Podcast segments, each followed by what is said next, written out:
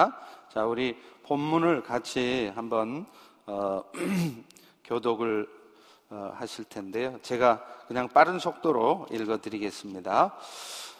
음, 이튿날 그들이 베다니에서 나왔을 때 예수께서 시장하신지라 멀리서 잎사귀 있는 한 나무, 무화과 나무를 보시고 혹 그 나무에 무엇이 있을까 하여 가셨더니 보신즉 잎사귀 외에는 아무것도 없더라 이는 무화과의 때가 아님이라 예수께서 나무에게 말씀하여 이르시되 이제부터 영원토록 사람이 너에게서 열매를 따먹지 못하리라 하시니 제자들이 이를 듣더라 20절부터입니다 그들이 아침에 지나갈 때 무화과 나무가 뿌리째 마른 것을 보고 베드로가 생각나서 여짜옵되 랍비어 보소서 저주하신 무화과가 말랐습니다. 예수께서 그들에게 대답하여 이르시되 하나님을 믿으라. 내가 진실로 너희에게 이르는데 누구든지 이 산더러 들려 바다에 던져지라 하며 그 말하는 것이 이루어질 줄을 믿고 마음에 의심하지 않으면 그대로 되리라. 그러므로 내가 너희에게 말하노니 무엇이든 기도하고 구하는 것은 받은 줄로 믿으라. 그러면 너희에게 그대로 되리라.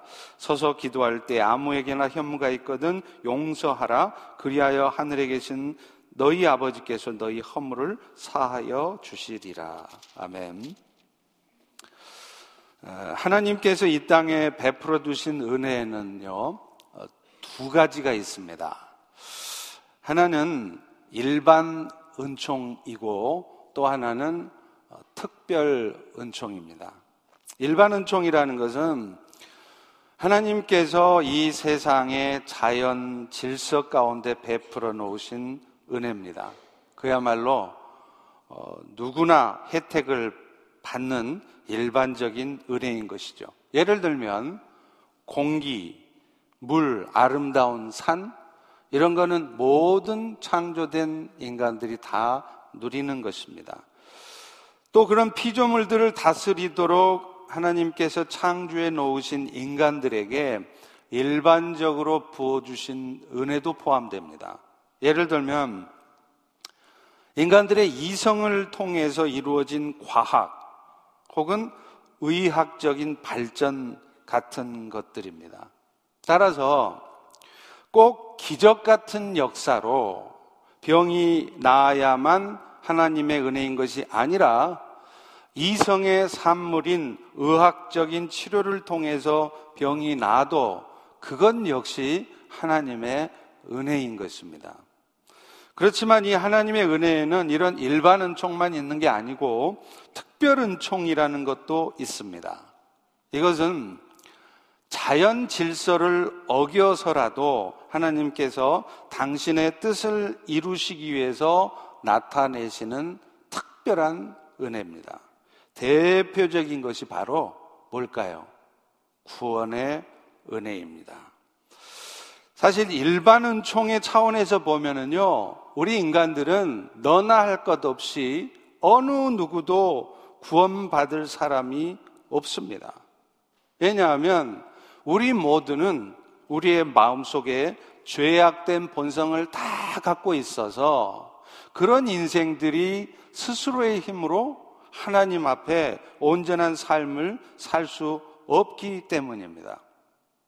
그래서 우리 하나님께서는 이렇게 구원받을 능력도 자격도 없는 인생들을 위해서 예수님으로 하여금 십자가에서 대속의 죽음을 당하게 하셨고 그를 믿는 믿음 가운데 있는 자들한테는 그 믿음 때문에 그 예수님 때문에 그것을 근거로 구원을 주시는 것입니다. 이것이 대표적인 특별 은총입니다.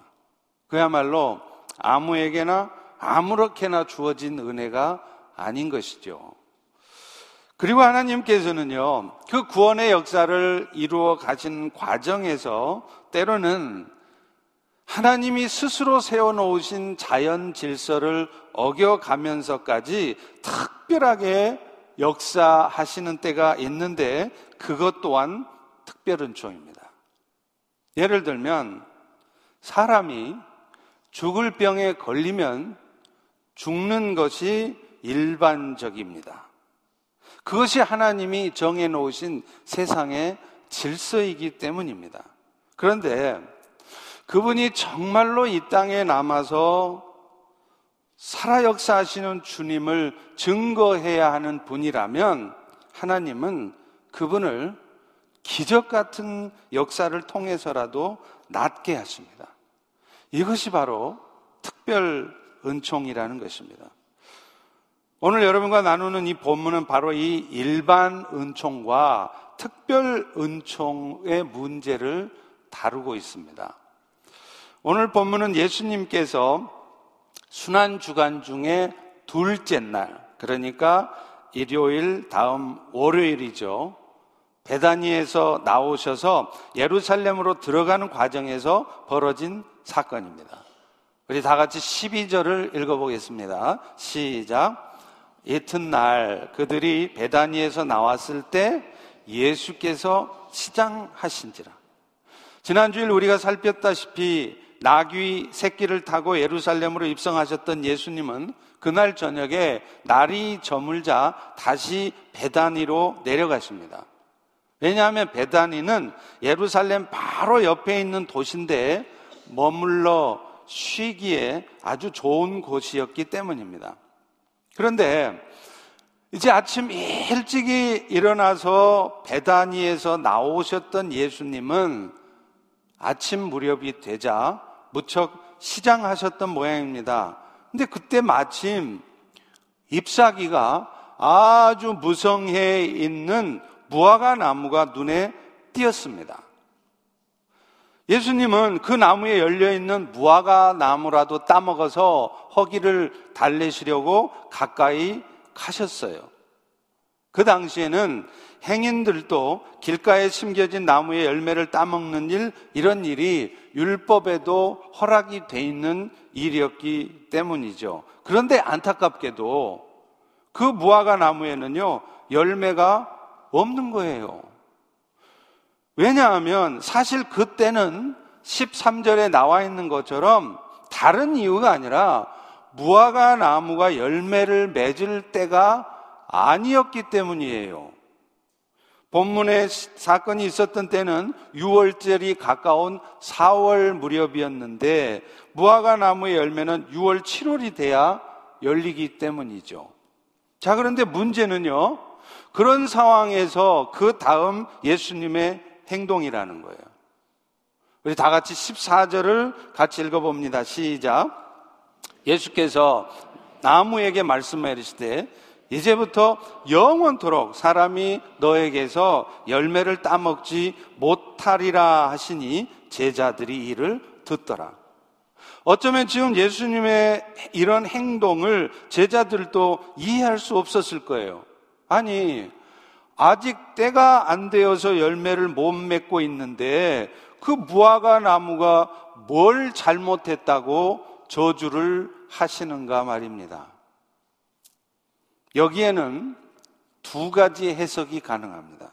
첫 번째 해석은 바로 다음 단락에 나오는 예수님이 성전에 들어가셔서 성전을 청결하게 하신 사건과 관련이 있다고 보는 거예요. 아시다시피 무화과 나무는 전통적으로 이스라엘을 상징하는 나무였습니다. 따라서 지금 잎사귀는 무성한데 열매가 없는 무화과 나무는 마치 외적인 형식은 요란하고 대단한 것 같은데 내용은 거짓과 위선으로 가득 찬 이스라엘의 모습을 보여주는 것이라는 겁니다. 따라서 예수님은 이 이야기를 하신 다음에 곧바로 성전에 들어가서 소위 성전을 뒤집어 엎고 깨끗하게 청결하게 하시는데 왜 그런 행동을 하셨느냐? 지금 이 무화과 나무에 대한 말씀이 바로 그 행동의 배경이 된다고 해석을 하는 것이죠. 이해가 되시죠? 자, 그런데 또 하나의 해석은요. 이 성전 청결 사건 다음에 나오는 우리가 읽었듯이 무화과 나무가 말라버린 사건과 관련해서 오늘 본문을 해석하는 겁니다. 오늘 제가 여러분과 나누려고 하는 말씀은 바로 이 부분이에요. 성전 청결과 관련해서는 다음 시간에 살펴보고 오늘은 두 번째 단락과 관련해서 이 사건을 살펴보겠습니다. 예루살렘 성전에서의 하루가 지났어요. 성전 다 뒤집어 버리고 성전 안에서 장사하고 비둘기 파글고 다 뒤집어엎고 쫓아냅니다. 그 다음날 아침 하루가 지나고 예수님과 제자들은 또 다시 무화과 나무 있는 곳을 지나갔어요. 그런데 그곳에 놀라운 변화가 있는 것입니다. 다 같이 20절을 같이 한번 읽어볼까요? 네, 시작. 그들이 아침에 지나갈 때 무화과 나무가 뿌리째 마른 것을 보고 전날 예수님께서 무화과 나무를 저주하시더니 곧바로 그 다음날 무화과 나무가 뿌리째 말라 죽은 겁니다. 그 모습을 본 예, 베드로가 얼른 예수님한테 말해요. 21절이죠. 보소서 당신이 저주하신 저 무화과 나무가 말랐습니다. 아마도 베드로는 예수님이 저주하시더니 곧바로 무화과 나무가 말라버린 것이 의아하기도 하고요. 또 왜 예수님이 저렇게 하셨을까? 그 이유가 궁금하기도 했을 것입니다. 그런데 이런 베드로의 마음을 아시는지 모르시는지 예수님은 전혀 엉뚱한 대답을 하세요. 설명을 안 하세요. 다 같이 22절, 23절 읽어볼까요? 시작. 예수께서 그들에게 대답하여 이르시되 하나님을 믿으라 내가 진실로 너희에게 이르노니 누구든지 이 산더러 들리어 바다에 던져지라 하며 그 말하는 것이 이루어질 줄을 믿고 마음에 의심하지 않으면 그대로 되리라. 그런데 이 동문 서답 같은 이 예수님 대답 속에 예수님이 무화과 나무를 마르게 하신 이유가 담겨 있습니다. 여러분, 일반 은총 차원에서 보면은요, 하루아침에 나무가 마를 수 있습니까? 없습니다. 그것도 뿌리채 마르려면 그야말로 몇 달이 걸리는 일이에요. 그런데 예수님께서 저주하시자 말자 그 나무는 곧바로 말랐습니다. 그 다음날. 그것도 뿌리채 말라버렸다는 것이죠. 그리고 사실은 일반 은 총 차원에서 보면 아직 철이 안 돼서 열매를 못 맺는 거 당연한 거예요. 전혀 문제될 일이 아니잖아요. 그럼에도 그 무화과 나무는 예수님의 말씀 한마디에 꼼짝없이 말라 죽는 겁니다. 결국 이 일은 특별 은총 차원에서 예수님께서 하시는 일들은 일반 은총 차원에서는 이해할 수도 없는 일이 벌어지고 또 일어날 수도 없는 일이 일어나기도 한다는 것을 말하는 거예요. 다시 말하면 예수님께서는 일반 은총 차원에서는 절대 벌어질 수 없는 일조차도 얼마든지 하실 수 있는 분이시고 그 일들이 일반 은총 속에서 살아가는 우리들로서는 온전히 이해할 수 없고 받아들일 수 없는 일일 수 있다는 겁니다. 사실 예수님은 배가 고팠는데 무화과 나무한테 가봤더니 열매가 없었어요. 그래서 그 열매가 없는 것을 보시고 화가 나갖고 지금 막 신경질 부리시느라고 짜증 내시느라고 그렇게 하신 것이 아닙니다. 예수님께서는 그 사건을 통해서 그 말라버린 무화과 나무의 모습을 통해서 이스라엘을 향한 아버지의 뜻을 보여주시는 거예요. 그리고 그 아버지의 뜻이 이 땅에 이루어져가는 과정 속에서는 그분은 어떤 일도 초자연적인 일도 얼마든지 하실 수 있는 분이라는 것을 나타내시려는 것입니다. 잎은 무성한데 열매가 없으면 그 얼마나 허망해요. 그런데 지금 이스라엘의 모습이 꼭 그 무화과 나무 같다는 거예요. 그래서 예수님은 그 이스라엘을 책망하시기 전에 그들에게 깨닫게 하기 위해서 그들의 모습을 무화과 나무를 통해서 보여주신 것입니다. 그리고요, 그 나무가 하루아침에 마르는 것을 통해서 하나님은 세상에서는 도저히 일어날 수 없는 기적 같은 일들도 얼마든지 나타내시는 분이라는 것을 가르쳐 주신 것이죠. 다시 말하면 지금 무화과 나무는 예수님의 교육 재료로, 머티리얼로, 군대 용어로 하면 교보제로 사용된 것입니다. 그래서 예수님은 의아해하는 베드로한테 동문서답 같은 말씀을 하신 거예요. 꿈에서 왜 말랐냐고 물었는데 대뜸 하나님을 믿어라. 왜냐하면 하나님은 일반 은총 차원에서는 도저히 일해야 할 수도 없고 일어날 수 없는 일도 얼마든지 할 수 있는 분이기 때문에 그 하나님을 믿으라는 거예요. 열심히 준비하고 열심히 노력하고 애써서 일반 은 총 차원에서 열심히 살아가는 것도 중요하지만 특별한 총 차원의 하나님의 역사를 경험하고 싶거들랑 먼저 하나님을 믿으라는 거예요. 그런 시각에서 보면 23절의 말씀도 이해가 되는 것이죠. 누구든지 이 산더러 들려 바다에 던져지라 하며 그 말하는 것이 이루어질 줄을 믿고 의심을 안 하고 하면 그대로 된대요. 여러분, 산이 들려져서 바다에 던져지는 일, 이 일이 일반 은총 차원에서 일어날 수 있어요? 도저히 불가능해요. 그런데 하나님은 아주 가끔은 그럴 이유가 있으실 때, 당신의 뜻을 이루어내기 위해서라면 그런 역사라도 있어야 된다면 하나님은 당신 스스로가 세워놓으신 자연 질서를 스스로 무너뜨려 가면서까지 그 일을 하십니다. 할렐루야. 할렐루야. 너무 일반 은 총 속에서만 살지 마세요. 너무 성실하게, 너무 진지하게 일반 은 총의 은혜 가운데만 사시지 마십시오. 사실 믿음이라는 게 그렇잖아요.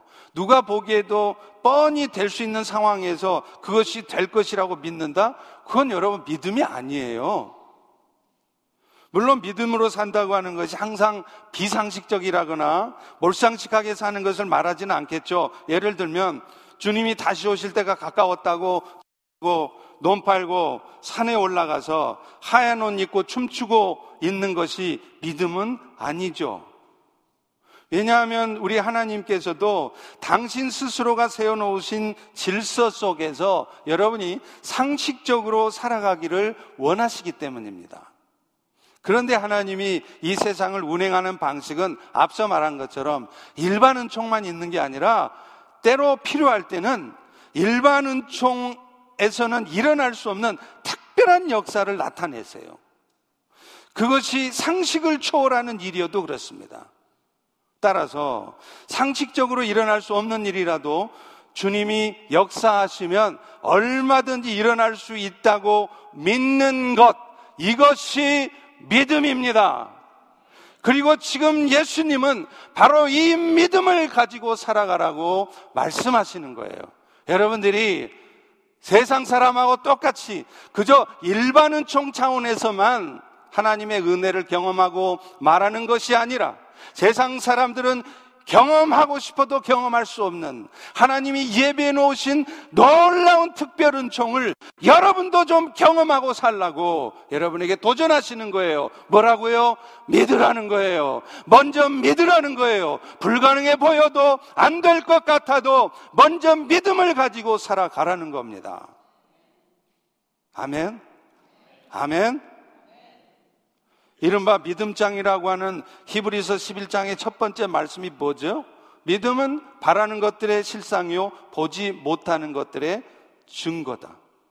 지금 내 마음속에 바라고는 있지만, 현재 내 눈앞에 나타나 있지 않은 일이라도, 그것이 하나님이 하신다면 얼마든지 될 수 있다고 확신하는 것이 믿음이에요.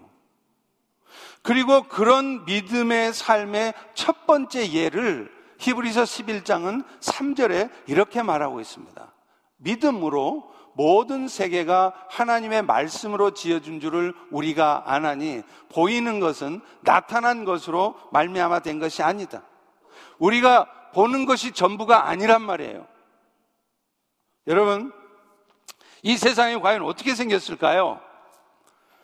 과학자들이 말하는 것처럼 아주 작은 어떤 원형 물질이 무려 150억 년 전에 한순간에 빵 하고 터져서 순간적으로 생겼을까요? 저는요, 적어도 제가 예수를 믿지 않고 있었을 때도 이 말은 믿을 수 없었습니다. 차라리 이 빅뱅 티어리를 믿느니 우리 눈에는 안 보이지만 참 믿기가 쉽지 않지만 어떤 절대적인 존재가 이 우주를 만들었다는 것이 저한테는 훨씬 더 설득력 있어 보였습니다. 예수 안 믿을 때도요. 그런데 히브리서 11장 3절의 말씀처럼 오늘 여러분들은 하나님이 주신 은혜로 믿음으로 말미암아 이 온 세상이 말씀으로 창조되었다는 것을 믿고 계십니다. 할렐루야. 할렐루야. 아니십니까? 저는 믿습니다. 여러분도 믿으시죠? 자, 그렇다면 하나님의 말씀 한마디로 이 우주가 창조되었다는 것을 여러분이 믿으신다면 무화과 나무 한 그루가 예수님 말씀 한마디에 하루아침에 말라 죽을 수 있다는 것을 믿지 못할 이유가 없는 거예요. 아멘? 아멘? 그래서 예수님은 우리에게 말씀하시는 것입니다. 하나님을 믿으라. 그리고 그런 믿음 가운데 구하면 구하는 바가 이루어진다는 거예요. 실제로 예수님은 기적 같은 역사를 나타낼 때요. 복음서에 한번 보세요. 항상 먼저 물으세요. 네가 나을 줄을 믿느냐? 이 불가능한 일이 될 것을 믿느냐? 그리고 그것을 우리가 믿을 때 정말로 믿음대로 역사하세요. 물론 어떤 때는요, 내가 별로 믿지 않아. 믿어지지가 않아. 그래도 예수님께서는 특별한 섭리 가운데 역사해 주실 때가 있어요. 기적 같은 일이 벌어지도록 할 때가 있어요. 그런데 대부분의 경우에는 우리가 믿지 않으면 여러분들이 아무리 인생을 열심히 준비하시고 실력을 갖추고 열심히 노력하고 사셔도 먼저 주님을 믿지 않고 계시면 주님은 역사하지 않으십니다.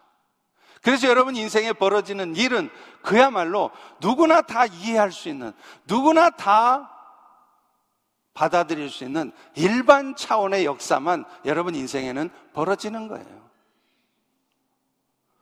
그래서 마가복음 6장 5절 6절에도 보면요. 예수님께서는 고향 마을에서 전혀 기적을 나타내지 않으셨대요. 왜요? 거기서는 아무 권능도 행하실 수 없어서 다만 소수의 병자에게 안수해 고칠 뿐이었고 그들이 믿지 않음을 이상히 여겼더라. 아니, 예수님의 육신의 고향이면 오히려 더 많은 기적을 베푸셔야 하잖아요. 저 같으면 그랬겠어요. 그런데 오히려 자기 고향에서 기적을 나타내실 수 없었대요. 이유가 뭡니까? 그들이 안 믿는다는 거예요. 얼마 전 인디애나에서 열렸던 2019 The Gospel Coalition이라는 컨퍼런스에서 오늘날 미국 사람들을 복음화하는데 가장 큰 장애가 되는 것 세 가지에 대한 발표가 있었습니다. 그 세 가지가 뭐냐면요. 잘 생각해 보세요. 여러분도 아마 어쩌면 다 해당될지 몰라요. 첫 번째, 사람들이 점점 자기를 사랑한대요. 두 번째로, 사람들은 점점 안락함만을 추구한대요.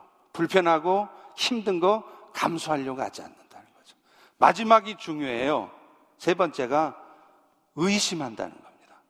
이 중에서도 가장 큰 문제가 의심에 대한 중독이래요. 오늘날 사람들은 거의 중독에 가까울 정도로 의심합니다. 물론 합리적인 의심은 사물을 좀 더 깊이 있게 이해하게 하는데 도움이 되기도 해요. 그런데 문제는 이런 의심하는 성향이 많아진 사람들은 신앙생활에서 악 영향을 받고 있다는 것입니다. 왜냐하면 사람들로 하여금 자꾸만 실제 생기지도 않을 일을 미리 염려하게 만들어요. 여러분도 그렇지 않습니까? 가보면 알 일을, 가봐야 알 일을 미리 자꾸 염려하는 거예요. 또요, 사람들로 하여금 실제로는 위험하지 않는데 늘 위험하다고 말한다는 거예요. security issue. Very dangerous. 늘 이런 얘기를 한다는 거예요. 그래서 결국 이런 성향들은 사람들로 하여금 특별 은총의 역사를 경험하지 못하고 그저 세상 사람하고 똑같이 일반 은총 속에서만 일반적인 은혜만 경험하며 살아가게 한다는 것입니다. 혹시 여러분들도 그렇게 살고 계시지 않습니까? 그래서 예수님은 다시 한번 제자들에게 말씀하세요. 그리고 이 말씀은 오늘 이 자리에 앉은 여러분, 우리 모두에게 주님이 동일하게 하시는 말씀입니다. 우리 다 같이 24절을 크게 읽어보겠습니다. 시작. 그러므로 내가 너희에게 말하노니 무엇이든지 기도하고 구하는 것은 받은 줄로 믿으라. 그리하면 너희에게 그대로 되리라. 아멘. 아멘. 사랑하는 성도 여러분. 그런데 이 사건을 통해서 예수님은 한 가지 더 우리에게 알려주시는 게 있어요. 믿음이 하나님을 신뢰하는 것이라면 기도는 그 믿음을 구체적으로 표현하는 것이라는 겁니다. 다시 말하면 믿는 사람이라면 기도하게 되어 있고 믿음으로 기도하는 사람은 인내하게 되어 있다는 것이죠. 여러분, 물론 기도만 하고 아무것도 안 하고 있어도 일이 되는 거 아니에요. 여러분 다 아시잖아요? 또 하나님의 뜻과는 아무 상관이 없는 어리석은 기도를 해도 하나님이 무조건 들어주시는 것도 아닙니다. 예를 들어 볼까요? 자기 남편이 미워 죽겠는 거예요. 그래서 기도를 이렇게 합니다. 하나님, 우리 남편 교통사고라도 나게 해주십시오. 그렇게 기도하면 교통사고가 날까요? 혹시 날지도 모르겠습니다. 왜냐하면 병원에 누워있는 남편 밥 떠먹여 주면서 아, 이런 기도는 절대로 하면 안 되겠구나. 그걸 깨닫게 하기 위해서라도 말이죠. 그러나 여러분, 믿음으로 기도할 때요, 주님이 진짜 역사하세요. 다만 기도했다고 여러분이 기도한 대로 무조건 하고 그 즉시로 응답해 주시는 것은 아니라는 것입니다. 물론 오늘 본문의 이야기처럼 즉시로 응답되는 기도도 있지만 제 경험으로 보면 대부분의 경우에 우리 주님은 즉시로 응답 안 하십니다. 그럴 능력이 없어서가 아니에요. 그 과정에서 우리의 믿음을 시험하시는 거예요. 네가 진짜 믿음이 있는지 없는지 보십니다. 그리고 그 기다리는 과정을 통해서 여러분의 믿음이 성장하게 하시는 거예요. 눈에 안 보여도 아무런 변화가 없어도 안 되는 것 같아도 심지어는 더 절망적인 상황으로 들어가고 있어도 흔들림 없이 주님을 바라보게 하는 훈련을 하시는 거예요. 사실 믿음이라는 단어와 가장 가까운 단어가 아마 인낼 거예요. 지금 당장에는 눈앞에 아무런 변화가 없어도 끝까지 이루어질 것을 믿는 것, 이것이 믿음입니다. 그저 하루 이틀, 그것도 점심 먹으면서 잠깐 기도 몇 번 하고서는 뜻하던 대로 안 되었다고 금방 포기하는 것은 믿음이 아니에요.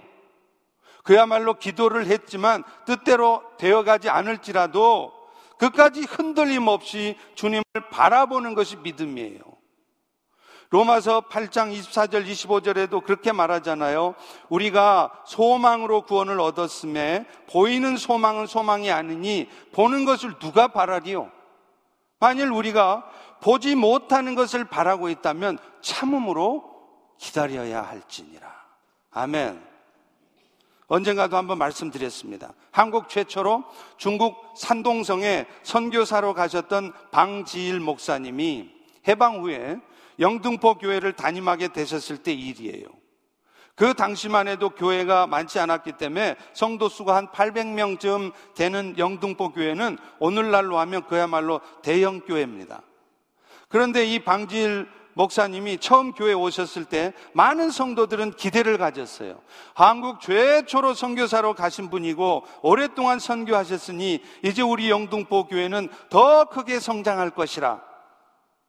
그런데 교인들의 기대와는 다르게 교인 수는 점점 떨어집니다. 800명에서 700명, 나중에는 700명에서 500명으로 교회가 거의 반토막이 될 쯤 되니까 교회 장로님들도 걱정스러워서 아주 조심스럽게 목사님에게 말씀드립니다. 목사님, 교인 수가 점점 줄어 걱정이네요. 그랬더니 방지일 목사님이 이렇게 말씀하셨답니다. 아직도 멀었습니다. 더 떨어져야 합니다. 과연 교회가 거의 반토막이 나고서야 그때부터 교회가 다시 성장하기 시작하더라는 거예요. 그리고 몇 년이 지난 후에는 이전보다 거의 배가 되었던 것입니다. 무엇을 말합니까?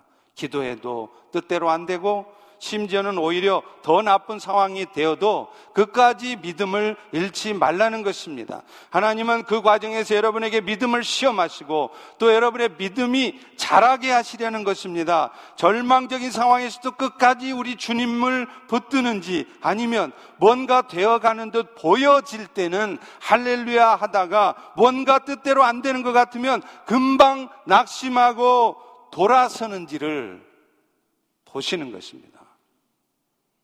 성도 여러분, 믿음은 기도가 가지는 힘의 근원이에요.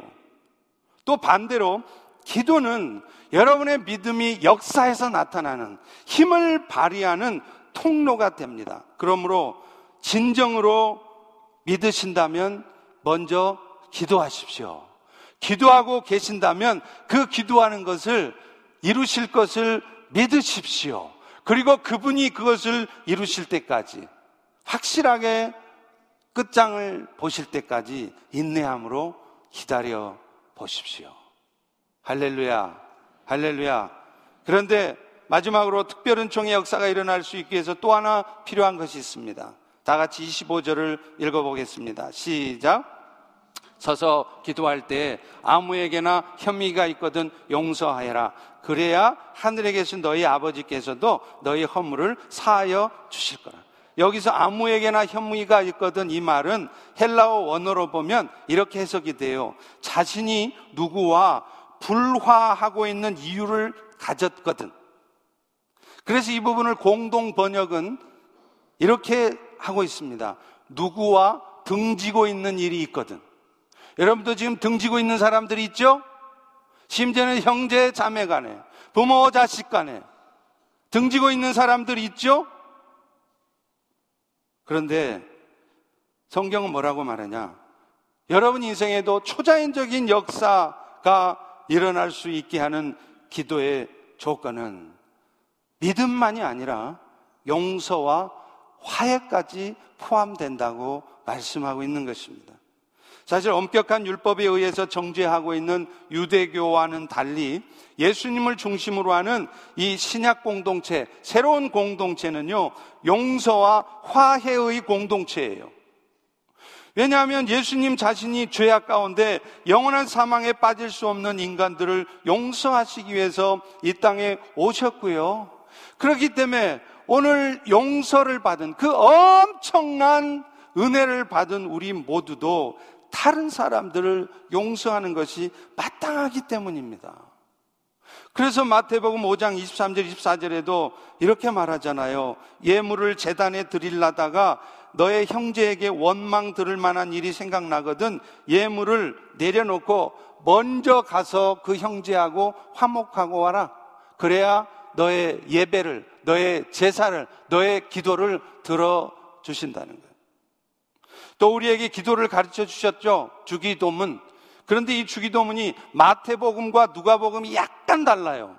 누가복음 11장 4절은 그 부분을 이렇게 쓰고 있습니다. 우리가 우리에게 죄 지은 모든 사람을 용서하오니 우리 죄도 사하여 주십시오. 자기에게 죄 지은 자를 먼저 용서한 다음에 자신의 죄도 용서되어지기를 기도가 응답되기를 구하란 말이에요. 적어도 하나님과 바른 관계가 이루어진 자라면 하나님께 용서를 받은 자답게 형제를 용서해야 합니다. 쉽지 않지만 화해하려고 애써야 합니다. 자신은 남을 용서하지 않으면서 화해하지 않으면서 자신만 하나님 앞에 용서받게 해달라고 구하는 것은 그야말로 내로남불이죠. 내가 하면 로맨스, 남이 하면 불륜. 그런 면에서 하나님의 용서와 우리 상호 간의 용서는 아주 밀접한 관련이 있습니다. 하나님과의 관계는 항상 인간들 상호 간의 관계로 드러나고 증거되고 표현되기 때문이에요. 그렇기 때문에 여러분이 지금, 지금 이 순간, 여러분의 인간 관계가 얽혀 있습니까? 잘못되어 있습니까? 그것은 여러분이 아무리 부정해도 지금 여러분과 하나님과의 관계가 뭔가 문제가 생겼다는 것입니다. 그러니 그런 잘못된 관계 속에서 기도를 드리면 그 기도는 응답될 수 없는 것입니다. 어느 집사님이 간절한 기도 제목이 있어서 작정을 하고 기도원에 올라갔어요. 하나님, 내가 왜 이렇게 작정하고 오랫동안 기도했는데도 왜 이 기도를 응답 안 하세요? 하고 막 금식하며 부르짖어 기도하는데 하나님께서 기도원에 오신 부흥사 목사님 입술을 통해 말씀하시더랍니다. 네가 지금 네 시어머니를 마음속으로 그렇게 미워하면서 기도하는데 그 기도가 응답받기를 기대하니? 물론 고부간의 관계라는 것이 영원한 숙제인 건 사실이에요. 그러나 그래도 그것이 우리가 용서하지 못할 핑계가 되지는 못합니다. 내가 예수님을 통해 억만 죄악이 용서받은 받아진 그리스도인이라는 걸 내가 안다면요. 우리는 마땅히 남을 용서할 수 있어야 돼요. 화해하기 위해서 내가 먼저 다가가야 하는 것입니다. 그리고 사실은 용서라고 하는 것은 상대편을 위한 것이 아니라 나를 위한 것이기도 해요. 왜요? 용서를 못하고 있으면 여러분의 기도가 막히기 때문입니다. 본문 25절에도 말씀하잖아요. 그리하여야 너희 아버지께서도 너희 허물을 사하여 주실 것이다. 여러분, 사람들이요. 여러분 몰라서 그렇지 다 이유가 있어요. 그렇게 행동하고 말하는 이유가 있습니다. 그들 안에도 다 여러분이 아픈 만큼 그들 나름의 아픔이 있어요. 어떻게 보면 사탄의 종 노릇하고 있는 그 인간이 더 불쌍한 것입니다. 인간이 다 악한 존재인데 나도 그럴 수 있고 어쩌면 여러분도 잊어먹어서 그렇지 여러분도 그랬습니다. 그걸 생각해 보십시오. 말씀을 맺습니다. 사랑하는 성도 여러분, 여러분 인생에도 일반 은총 차원의 은혜만이 아니라 정말 특별한 은총의 역사가 있기를 기대하신다면 가장 먼저 여러분이 하실 일은 믿으십시오. 열심히 노력하고 준비하고 애쓰기 전에 먼저 믿으십시오. 그리고 기다리십시오. 그리고 무엇보다도 용서하는 마음으로 주님 앞에 나아가십시오.